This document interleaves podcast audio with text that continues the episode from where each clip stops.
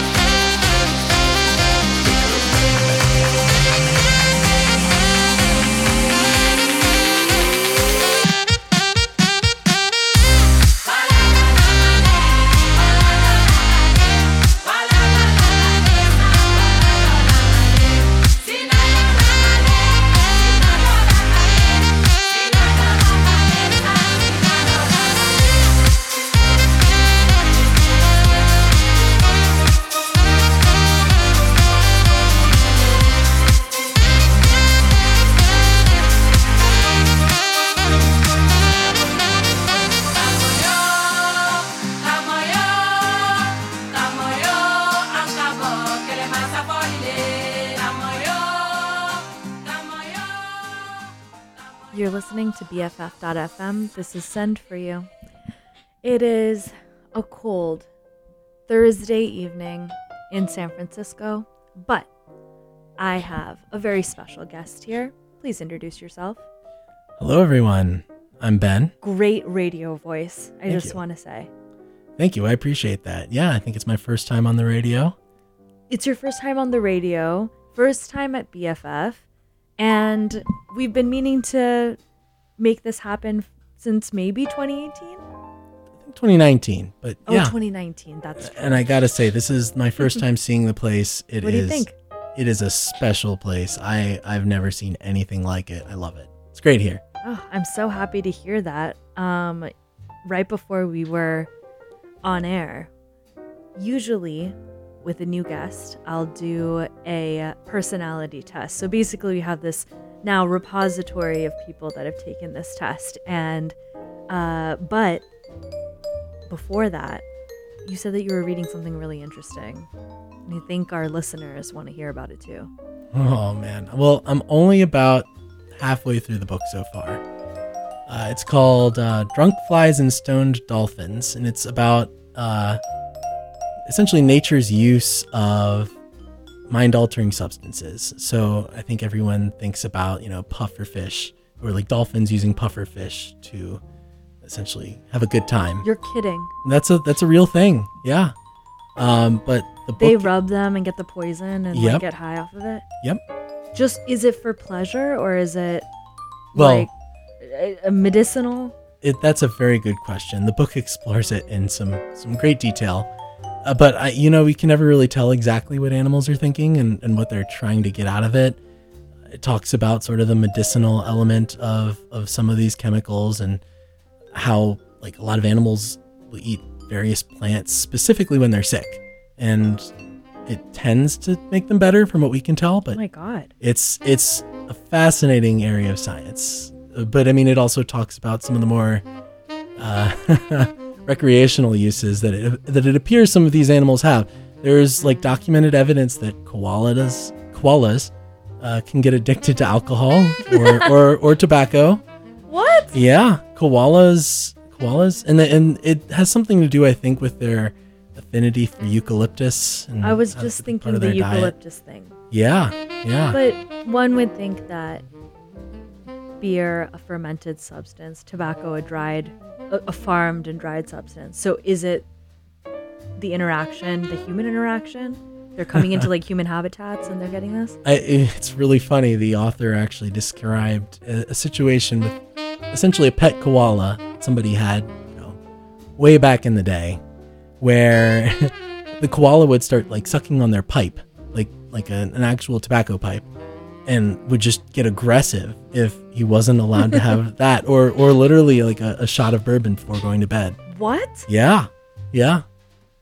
This whole book is just anecdotal st- like stories of people being like Uh, there, there's some of that. I mean, there's also a lot of like actual like scientific theory about uh, how humans. There's one theory that humans essentially became what we are today because of our use of these substances. It's the the stoned ape hypothesis. It's actually a thing. I don't know how much credit that gets in the scientific community, but it's a thing. Um, What does it posit? it, it posits. Oh, let me let me try and explain. Well, it, it posits that essentially the use of we don't know what chemical or what substance essentially gave us the ability to think the way that we do and evolve the way that we did. I really don't know if I can explain it much better than that. Um, You think that it had, not you think, Ben. Yeah. I guess the book has a theory that utilizing mal- mind altering substances would contribute to maybe our brains growing. Potentially. I mean, I think there's a very strong argument that that beer, actual beer, uh, played a big part in turning us from hunter gatherers to essentially farmers. What? Why?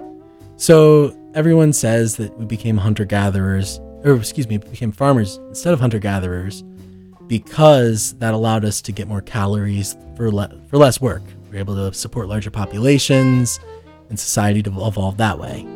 Others posit that in conjunction with this increase in calories, there's also this this urge for inebriation or this this desire to have a mind altering substance as well and beer is ethanol is essentially the most common of those. It's historically almost every animal uses it. I mean can't well i don't i don't know that.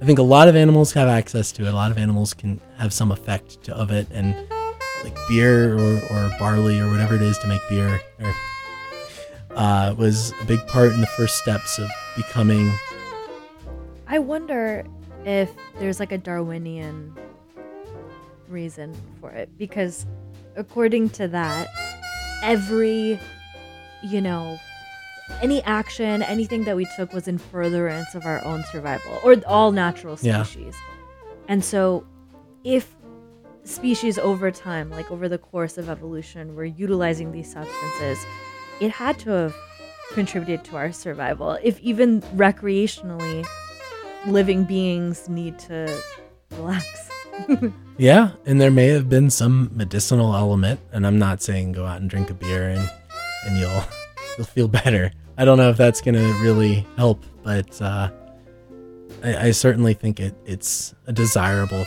feature. That's ways. a cool topic. You have time to read about this on the weekends? It's it's whenever I'm walking around like. Oh, your audiobook. Yeah, it's all audiobooks. So I wish I wish there was more free time these days. I think everyone's busier and busier as as that treadmill of society always increases in speed. And it's funny how that relates back to what we were just talking about because you know, as we became agricultural, we we started to have less free time in our day and it hasn't gotten any more free time ever since. Which is interesting because the reason why, you know, man becomes farmer is that, okay, if we domesticate these, you know, these plants, they'll work for us. My money is working for me or my labor is working for me. When in fact, it actually created, like, life never got less hectic. And I've been thinking about this about, not that I'm the first person to ever think about this, I was just thinking I was working late and I was just like just surrounded by screens and there's too much technology and dumb content and all of this and I'm just like all of this was meant to make our lives easier and better. And we're like the most stressed out generation or the most hectic generation it's just like never gotten any easier. And all of these tools and our reliance on tools from like sticks and stones to iPhones are supposed to make our lives easier. And they so certainly have not. No, and I think one truism that, that really applies here is the more you have, or I guess, let me rephrase that. Your possessions own you. The, the things that you have are, are maintenance, it, it requires more. So, you know, the first farmers had more children and they couldn't go back to being hunter gatherers They had to keep farming or else they wouldn't have enough food for their kids. And as we go on, you know, the more we have, the more we have to maintain. We have to pay rent in San Francisco.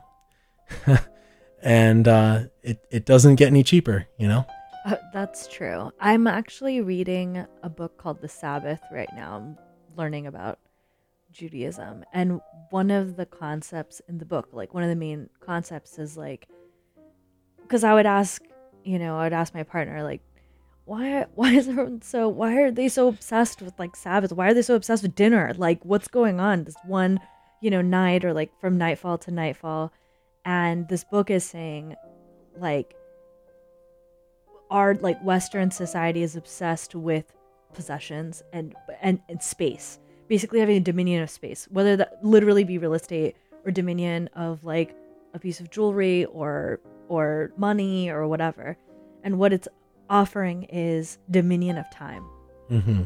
and constructing a architecture of time so that because that's really what matters the memories that you make you you don't even remember what people say but you remember how they make you feel Yeah. and so i've been learning a bit about the architecture of time lately Yeah, and, and no matter how much you have, you know, you can you can make millions and millions of dollars, billions of dollars even, own as many things as you as you can. But if you can't enjoy those with the time that you have, then what do you actually have? you know i was seeing i i love you know pretty real estate and i was seeing this property oh my goodness a, a tech ceo had just bought it 70 million dollars whatever Seventy million. And i don't know it's like something crazy like i i can't tell properties from 30 to 70 it's like what's the what's the material difference here like what are we buying Who picks that number? um, yeah, who picks that number, um, and upon what um, metric? And I was like, I was like, wow, wow, wow. Oh, I would love to live here. Ooh, look at that closet. Ooh, like this bathtub. Like who picked it? Like it's just a pure slab of stone. And I was, you know, getting really interested in it. Then I looked up. I won't name the tech CEO, but it was a tech CEO, and um, he was he had no it was just him he just lives there Just him. And like i don't know anything about his family maybe his family is all around like extended family but he's not married he doesn't have children and not that that's the epitome of you know of of human existence like maybe that house is full of friends and you know this or that but it felt very lonely Yeah, I could see that. felt a little lonely. I kind of I I looked up more about him, his personal life, or like you know, circles he runs in or whatever, and seems like no one's no one's stopping by. You know, I think the longer you live that sort of lifestyle where that, that I assume most CEOs in that, that type of world live in, Mm. you you you almost adapt to it in a way where when you retire or when you sell your company or you know whatever it is to, to offload a lot of that responsibility you lose the ability to enjoy some of the things that i think are very important in life. Like you've spent so much time working that you don't know how to sit down and do nothing. I i'm even feeling that a little bit and i can't imagine how some of them feel.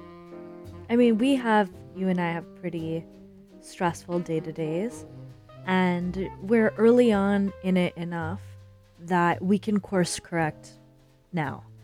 You know, I I talk to people who are you know further along in it. I think that it's harder later. I think Mm. you're right. There's an adaptation that takes place, and it's an intention that I'm making lately, and exactly what you're talking about, taking a requisite amount of time and and sh- empowering down um, can be really hard for people to achieve. And when you think achieve, uh, you know, that's even the wrong word, but to get to a state of kind of equilibrium, it's very hard for people to to get there. If you're adapted to a different, you know, your adrenaline is running in a different direction. So right now I'm trying to I guess the whole time that I've you know been working trying to like work against those forces so that at least I can find myself. That's a lot of the reason why we're sitting here today. Yeah, and I I don't think it's wrong to characterize that as going for an achievement. Yeah. Like, certainly a lot of people have it as a goal to be able to just slow down a little bit, just a little bit. Mhm. Like, you can keep your your tech job, you can you can do what you're trying to do, but a little bit slower. You'll be fine. I think so too. I I'm trying to avoid going, you know, at doing what we do, we do it, you know, 100 miles an hour or whatever. And then when we have off time, it's very easy to just turn into a vegetable. Mm-hmm. Absolute vegetable, turn off my brain, start watching Housewives, like, and just not get up and be under a weighted blanket and whatever. And there's immense, uh, there's immense gratification in that, but I'm trying actually to rest actively and do things that I enjoy, like cooking and like working with my hands. Or uh, I'm trying to get into pottery. It's so fucking expensive in the city to go to one pottery class. Every pottery class six hundred dollars Wow, that's for one session, or is for a that like- series. for a series. I see. Yeah. And we can't commit to a series. No. a series every Tuesday night. No. Shit. And yeah, so I'm trying to, you know, so, rest active. So why pottery? Why did you pick pottery? It's funny because when I was in high school, that last senioritis semester, I'd finished pretty much all my credits and I just needed a reason to round out my schedule. And for some weird ass reason, I chose ceramics. Mm. I tried AP computer science. I couldn't get Hello World to print. You knew exactly what I was talking about. Yep. And um, I couldn't get it to print. I was so frustrated. And it turns out it was a semicolon that was missing. And I was like, this is not for me. Fuck this. So I went to ceramics. And I learned um, hand molding. I learned how to throw on a wheel. Uh, I learned how to use a kiln. I learned how to cross hatch so I can like attach a handle to a mug. And all of my projects looked like shit. Horrible. It's still in my parents' house and my mom keeps it as like a never do this again. Oh, Um, I bet they love it. A parent could. It doesn't matter what it looks like. A parent, if they have your your ceramics and they throw it away, then they're like, I, I don't even know. But they kept your ceramics. They did so- keep my ceramics. Yeah. I know to glaze. I know it- it's it's nuts. I graduated high school in what like 13 years ago and I still I can I can the vocabulary is still there, which is nuts. It was a one semester bullshit class and I and I actually fell in love with it. So this is not like an Instagram like oh my god I saw it on Instagram like I really want to do it. I I want to jump back in. So for 13 years, it's been on your to-do list. Yeah. Uh, well, I'm I'm I'm happy to hear it's still there. You're still persevering. I don't want to fall into getting a dog. Oh no. You know what I mean? Yeah, Like, I, yeah. I don't want to. I don't want to get a dog yet. I to- I tell people I'd rather have a baby than have a dog. I'll have a baby first, and then I'm already then I'm stuck at home. Then I'll then I'll take care of a dog. You know what I mean? hmm Well, this the ceramics class is gonna happen. Now that I know about it, Oh, thanks. we're gonna make the ceramics class happen. Yeah. What um. What I- are you up to outside of work? Well, I I mean, oh, I'm I'm very very basic, I must say. Um, Trying to keep healthy. oh yeah, well I go, I go to the gym and probably a lot. Um, I'm, I've been doing powerlifting, believe it or not. So That's different than your previous approach to the gym, right?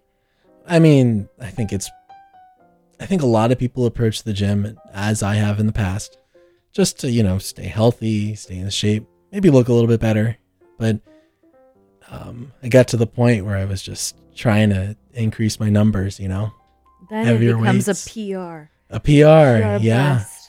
And when you get competitive, you uh, you just want to get higher and higher numbers. So yeah, I mean that's what's You're in competition with yourself. in That's like- competition with yourself exactly so i've been doing that listening to my audiobooks trying to get outside see what California has to offer.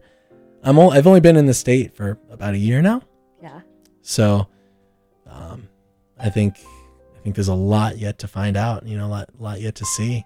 I'm so happy to hear that. And it was funny that we were talking about animals before because that actually, uh, a terrible segue, but segues into my personality test for you. Ooh, Ben, are you ready? I'm ready. Okay. I'm going to ask you a series of four questions. And once we go through the four questions, I will let you know the significance of the four questions or what they reveal about you. Perfect. Great. Very simple. Question number one What is your favorite color Green. and why? It's very relaxing, very earthy. You know, you, you look at green and you think, I'm in a forest. And I'm thinking like a very like evergreen, like darker something you might see Hmm. like in like the very thick northern woods of of like I don't know. A northern like I don't know. The Pacific Northwest. Pacific Northwest, exactly. Yeah. Love it. It's earthy, it's grounding. Mm-hmm. Any other way that it makes you feel? Eh, relaxed. Yeah. Yeah. Okay. Yeah. Love it. Question number two What is your favorite animal? Ooh, that's a tough one. There's so many great animals out there. So many. And can you tell me some characteristics? You know, I, I think I think I like an animal that that is social. Hmm. You know, like it, it it hangs out in larger groups of other animals, like because I can relate to that a little bit. I'm a social creature myself. You know, I like like hanging out in like a pack. Maybe like if I say a wolf, I feel like every other person who's been in here said that. No, no one. No, no one has said that. No. But it's interesting because my first thought was like lone wolf. Yeah. But wolves do run in packs. I don't know what this like lone wolf. It's the exception. It's the exception to the pack Yeah. situation. Okay. I, I mean, I think it's it's it's trying a little too hard. you know. Okay. You want to be at a school. You want to be in a murder of Well, crows. I'm not well, crows. Jeez, no, no, no, no. I'm not. That's what it's crows. called. I oh, I understand that. Yeah, a murder of crows. There's a couple other really funny ones. I I can't think of them on off the top of my head.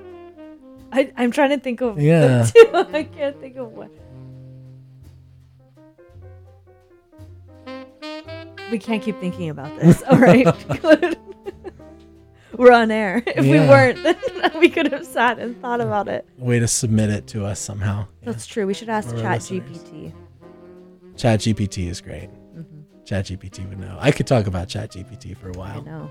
You wanted to talk about AI. But I think we're we're partway through our, our survey still, right? I Or really need you to tell me what animal. Right, right. Um, I'm gonna stick with wolf. I I'm Okay. surprising myself with that answer, honestly. And why? What are some characteristics about a wolf? Oh well, I mean, it's it's you know it can run around as a large territory. I feel like there's a lot of animals that don't really go very far in their lives.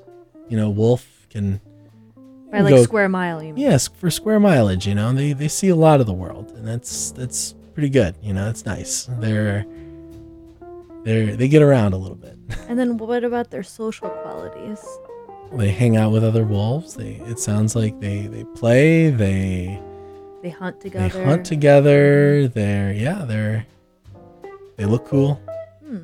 No one said the square mileage aspect of it, and it automatically makes me think of, you know, sharks, and that. Can you imagine the the square mileage that a shark has, or like a great white or something? Their Mm. migration is like continents wide. Can you imagine? Well, you know they can't stop moving, right? I know it's it's it's incredible. Even in their sleep, they're still swimming. Wild. Yeah, But they're like hitting continents. Like they're they're bumping into them. Yeah, they're they're going warm water, cool water. They must be seeing all these like reefs and shit. I don't know Ugh, the ocean. I feel like I could talk about the ocean. Are you suggesting I'm a shark person? No, I just uh, was looking up um, some shark facts as I as I well do. Mm. I tend to do. Okay, thank you for answering question two. Question three. What is your favorite body of water and why? It doesn't have to be a specific place, but it can be like A bay. Ooh, A stormy ocean. those, those are stormy oceans are like unnerving. I've heard I've heard many heard. answers in this test. I would say like a, a nice like river. Have you Uh-huh. ever have you ever listened to a river?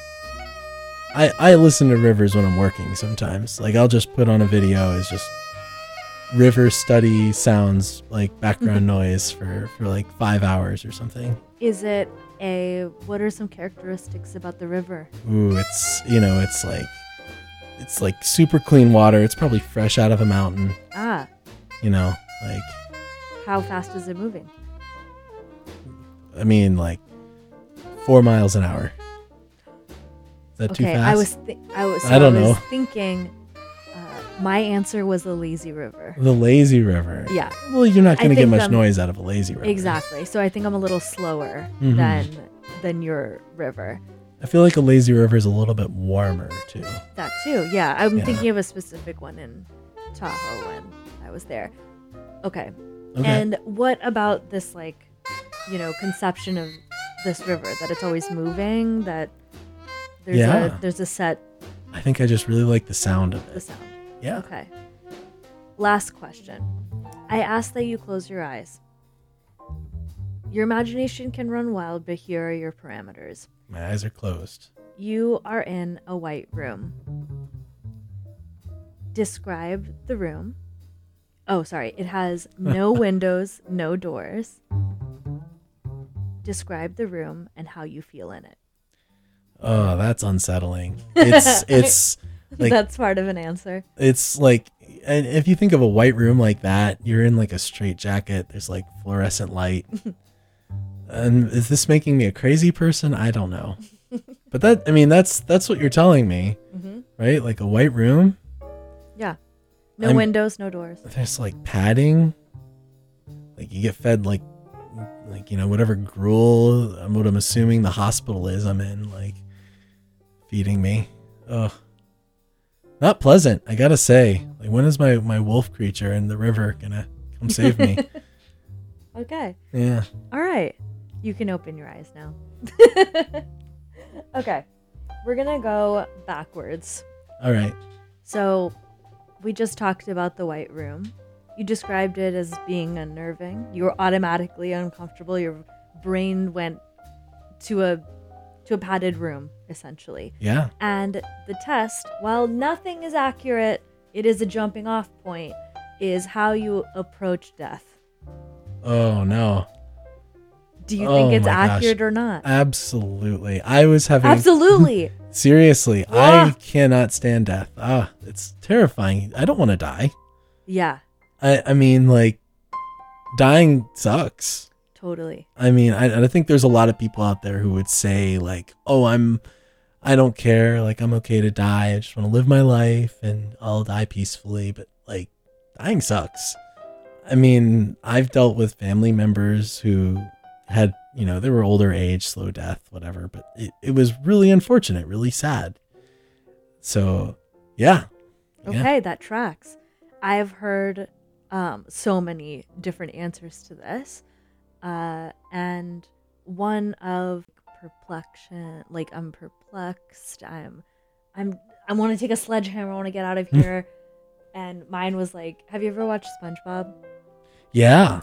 Do you know when they get into a time machine and they try to go to year 3000 or whatever, and then they break the elevator that goes there, and Squidward basically gets lost in limbo? So he gets out of this, he stumbles out of the elevator, and at first starts like freaking out and goes up like close to the camera or whatever and starts freaking out whatever and then realizes SpongeBob and Patrick are not there anymore and that he's totally and utterly at peace.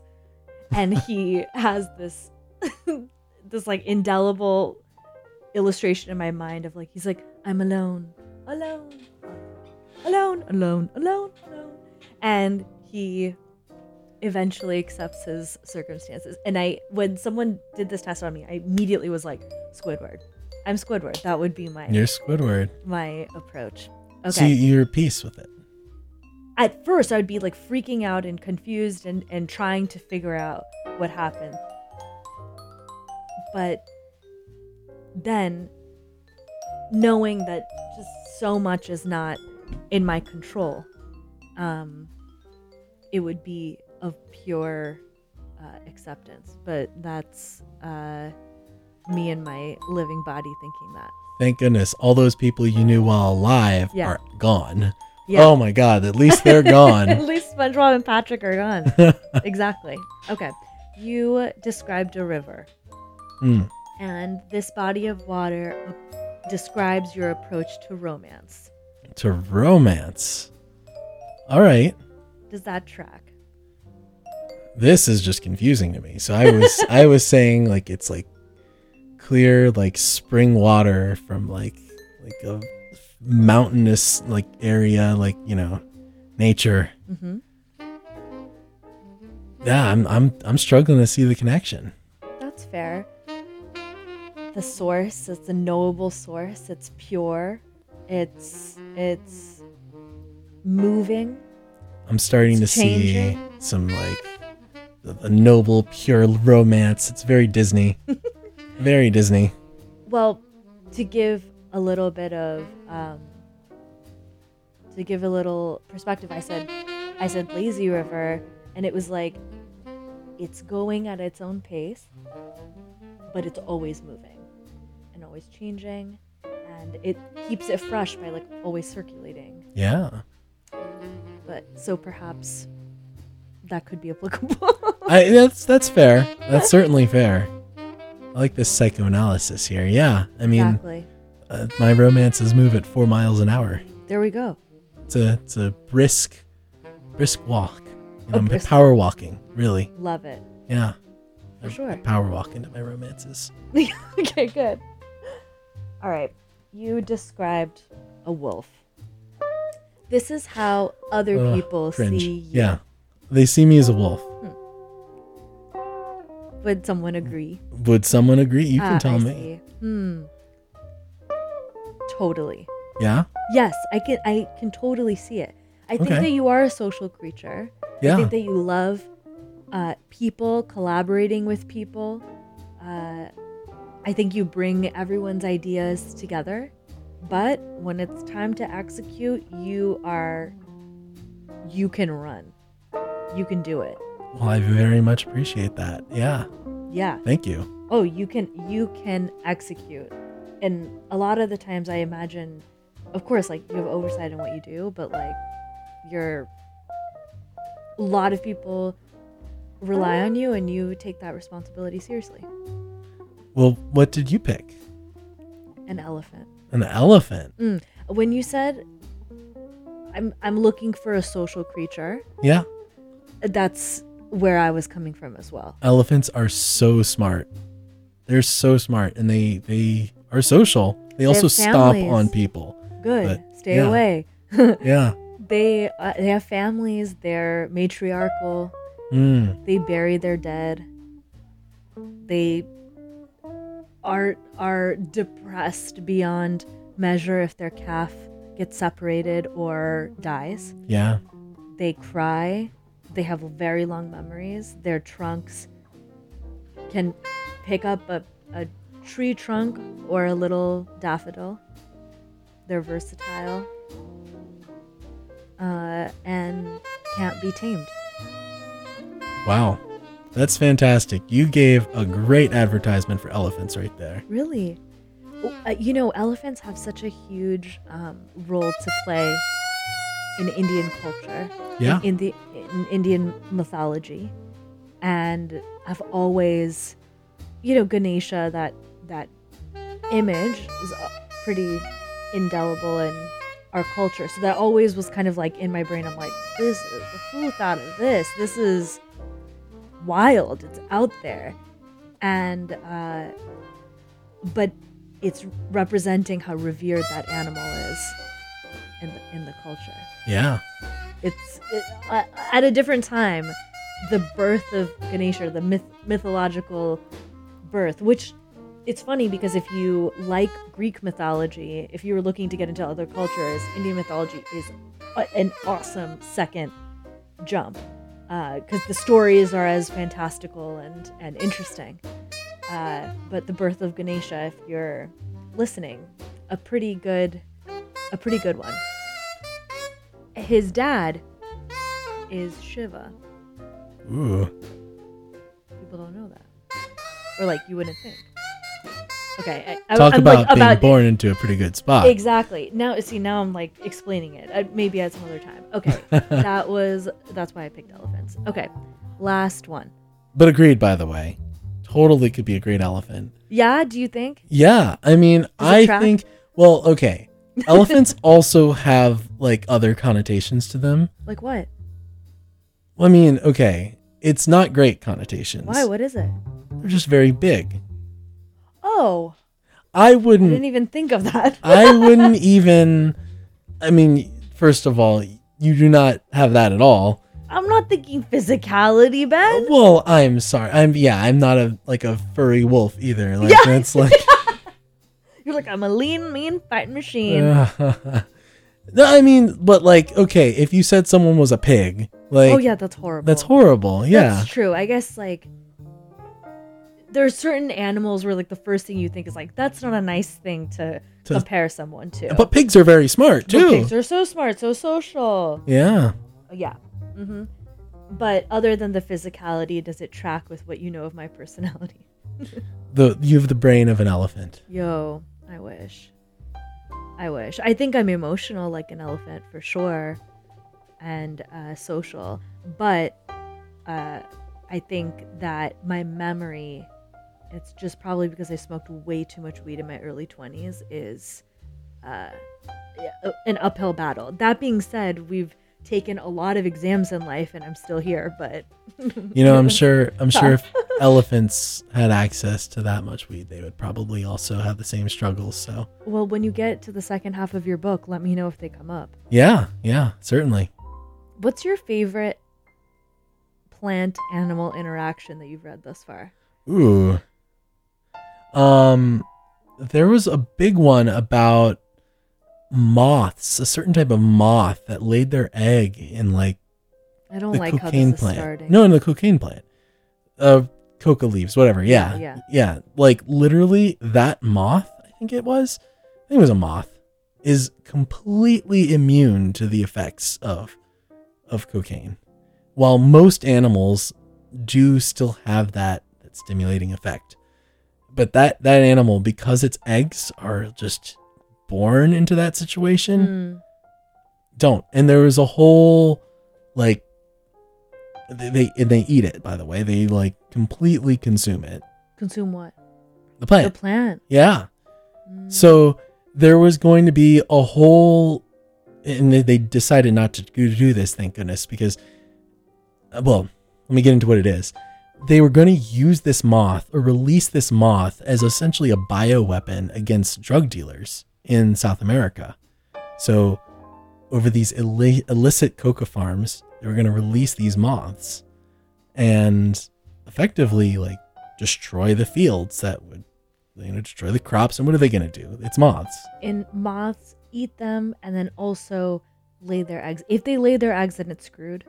Well if they lay their eggs presumably the baby moths will eat the plants too okay. so it would have effectively been this enormous bioweapon against against cocaine in south america but historically like if you look back at other times there have been mass releases of animals in different you know biospheres than they're normally in different ecologies it can really warp the ecosystem Totally.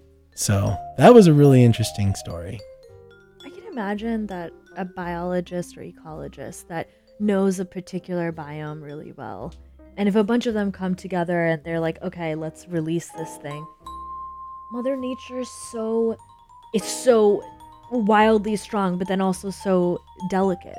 You don't Mm. know what's gonna trip it off. I've read all kinds of stories where you know you introduce like an algae and then the whole the whole thing is gonna turn upside down. A whole lake would Yeah. would change its ecology or like god forbid don't watch seaspiracy that really messed with me because if we keep fishing bluefin tuna who are huge. Yeah, they're enormous. They're enormous. They're bigger than us. They're bigger than us. They're they're humongous that if you keep fishing them, apex predators like they are, you know, quite high on the food chain. They said something like by 2040 this the based on the food supply getting bananas that the ocean is going to turn into a swamp by 2040. You heard it here first, guys. On BFF.FM, get your tuna now while you still can. Don't get your tuna now. Stop eating tuna. That's what the point is.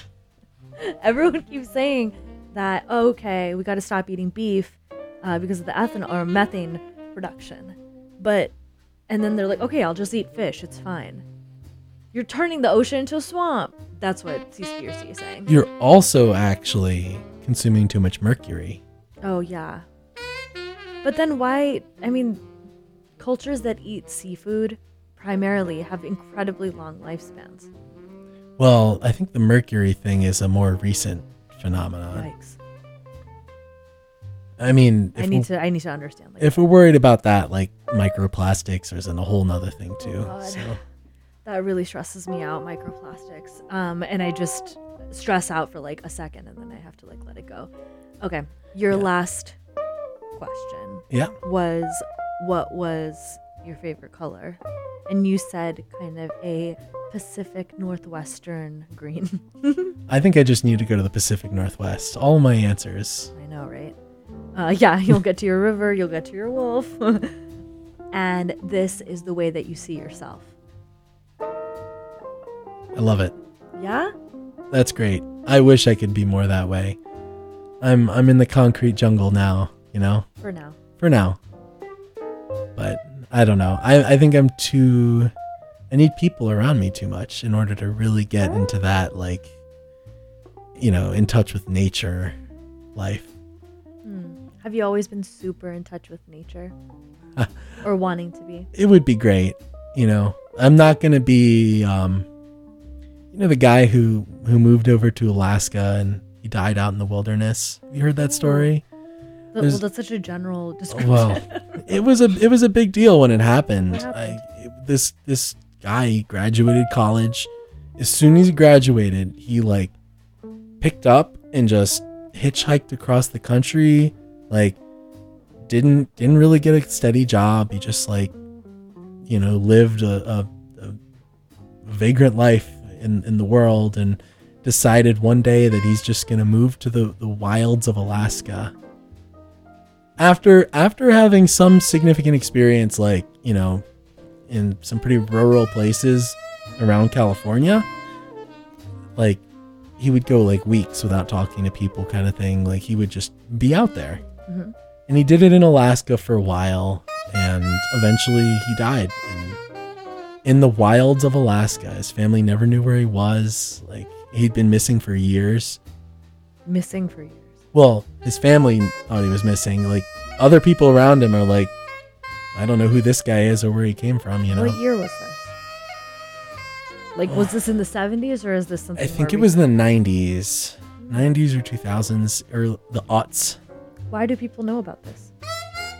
There's a whole book about it. I th- I'm not sure if there was a movie. I it was a book though. He didn't talk to anybody. How did anyone know his story? Maybe he was like Walden and he kept. Well, he he admired um, the the guy who wrote Walden. Um, there was a whole like journal thing, a lot of news about it. It was a big deal. Damn. Yeah. Okay, so I get, I understand that you don't want to go. I'm not gonna do that. No. But you do want to get in touch with nature more. You know, it's it's one of those like long term dreams to just take a couple months and hike the Pacific Coast Trail, like or the or the Appalachian Trail, whatever trail it is. Conquer conquer nature a little bit, but you know, but experience it. Experience it Yeah, along the way. I, I don't want to. I'm not taking it over. No, it's it's it's not my nature. You know, I was in Hawaii last year and I was there with a group of people who spent a lot of their childhood in Hawaii and learned how to swim on this one beach and they were really connected to the island. It was on it was in Hana, uh, and if you take the road to Hana, which is a simultaneously kind of treacherous uh, at times drive, uh, but the most beautiful sight in the world, you get to the other side of the island. Uh, it's it's an it's a beautiful place, and I was with people who had spent their childhood running around Hana. And the way that he described this speech was with a connection to nature that I don't think I had met. Like, I've read books about people that are like this, but he said it in a way he described how like the winds would change and how the un- how that would affect the undercurrent of the bay. So if he were to swim out at Yeah. certain times of the month that he would swim like more to the west or this or that. And I was just like listening to him thinking, how the fuck do you know this? How do you know this? This is crazy. That's uh, how could I look at this and see all kinds of other systems and weather patterns to affect my experience here? And he knew it like But the back of his hand. That is the natural state of humans. Mm, isn't it? We've we um I keep we keep going back in time here, you know. It's it's literally like what were we supposed to be like before we lived in cities and, and with 30 foot building uh, 30 story buildings, you know. We we could tell what nature was. We didn't have shoes. Like Yeah. That's how he that's the way that he was. It was so so interesting to watch him uh to watch him talk about it and he was like there were battles fought and fought on this beach. And Wow. I was like I looked around the beach and this pristine you know, it wasn't it's not connected to any resort. It's you know, you walk up to it or you walk down down to it actually. And I was like, why would anyone fight here? And how can you imagine just like coming up on the beach trying to freaking kill people? Like it sounds like Normandy, but I don't know. I was there and I, I was like, there's there there are actual and before the fighting or before like colonizers came, the beach was a uh, was a burial ground, and so Wow. there are human like remains uh, under the sand, and so that's why they can't build a lot of stuff because they'll uh, disrupt disrupt sacred land. It's just like fabulous. It's amazing to hear how human beings have interacted kindly to their environment and then not so kindly. I'm shocked that the sand stays in place well enough to bury people there. I know, right? Wow. I'm they they have to they have to be burying them quite deep. Yeah. They keep trying to make structures and they keep running into like sacred remains, right. remains and so they can't they can't. And you have no idea how long people have been on the island. Like, it could be generations and generations. We just don't no know. about. idea. And so I went I, I was in the water and my dad was somebody who really made me afraid of the beach. And it's because he's afraid of the beach. He'll he'll he would say that readily. He was always warning us about a riptide and and that the ocean is a scary place, etc., etc. And the ocean is a scary place. It, it can be, but uh, it's very different from an approach of somebody who is not afraid of the beach and Yeah. is not afraid of of the ocean and sees it as a plentiful place to play and uh, enjoy. And so I was with these people that would like allow me to do that. And it was a I interacted with the beach in a way that I've never I've never before. I went very very deep. Very deep with no surfboard or kick you know, kickboard or anything. And I was just floating so salty that I was, you know, it wasn't very hard for me to stay in the surface. And I just body surfed and went under waves and like you're just I don't know, I felt the cyclical nature of it and when I went to sleep that night, I I dreamt of waves, the cyclical nature of waves. Yeah. It was so cool. That, did you find that relaxing? I've had that before. It, it, it you can get People kill for that much. level of relaxation and visualization. I was I felt so lucky. Yeah. Oh, that's fantastic. I've I don't think I've ever been scared of the ocean. Really? No, but I, it sometimes it's not always that nice. I haven't been to Hawaii myself. I mean, I got to go at some point. And you you have to tell me where this beach is. You're in California now. Now it's it's right there. it's a you know it's five hours, but it's like a It's may as well be across the street.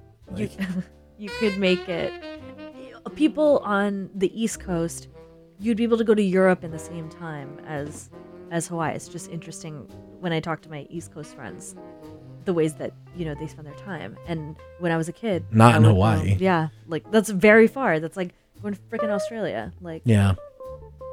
Yeah, I mean the equivalent is Florida, which I mean yeah, how's that? Not Hawaii. I mean, it's I think it's buggier. That's you know that's funny. When I moved to San Francisco, there's no bugs here. No What do you no no mosquitoes here. There are no mosquitoes in San. I've never seen like no bugs have ever run into my face. There's no swarms of flies. Even in like the messier areas, you know, like yeah, maybe it's the wind, but like I'm not sure. I, I when I go to New York to visit Yeah. my sister and stuff, there are flies everywhere. yeah. And and it's not that there isn't trash on San Francisco streets. There is. But I'm not yeah, I'm not really And no one ever talks about that. yeah. I've never heard anyone mention that before. Uh I think that people are just mention like other remains on the streets. But Right. uh when I first moved to the city and I have 8 years have never stepped in uh stepped in shit. And it's because I learned very early on you cannot walk with your head straight or looking Mm. up. You have to walk with your eyes looking down. I mean, I've only been here one year. Yeah. How's that been going? I don't think I have. If I have, it's. I think I would notice, right? There's no way I Totally. would have noticed. Yeah, I don't. I haven't then. I've certainly gotten close to But stepping in everyone's gotten close. Yeah. You need a friend like you, a friend like me, that gently pushes people one way. out of the way. Yeah, you got to walk with a, a buddy. No, no, it's a cooperation. You know, a cooperation to get around the city. A cooperation I don't mind.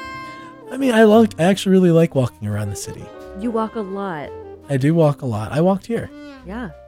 and I mean, it's not best neighborhood, but it's definitely like it's it's something I would I would totally walk past here again. I think I've run past here before actually. Wow. Yeah. Okay, good. I'm glad that you've come today. I'm glad that you came on the show, Yeah, and we hope to have you back. absolutely. It's been fantastic. Oh, thanks, Ben. You're Thank you. listening to BFF.FM. This is Send for You.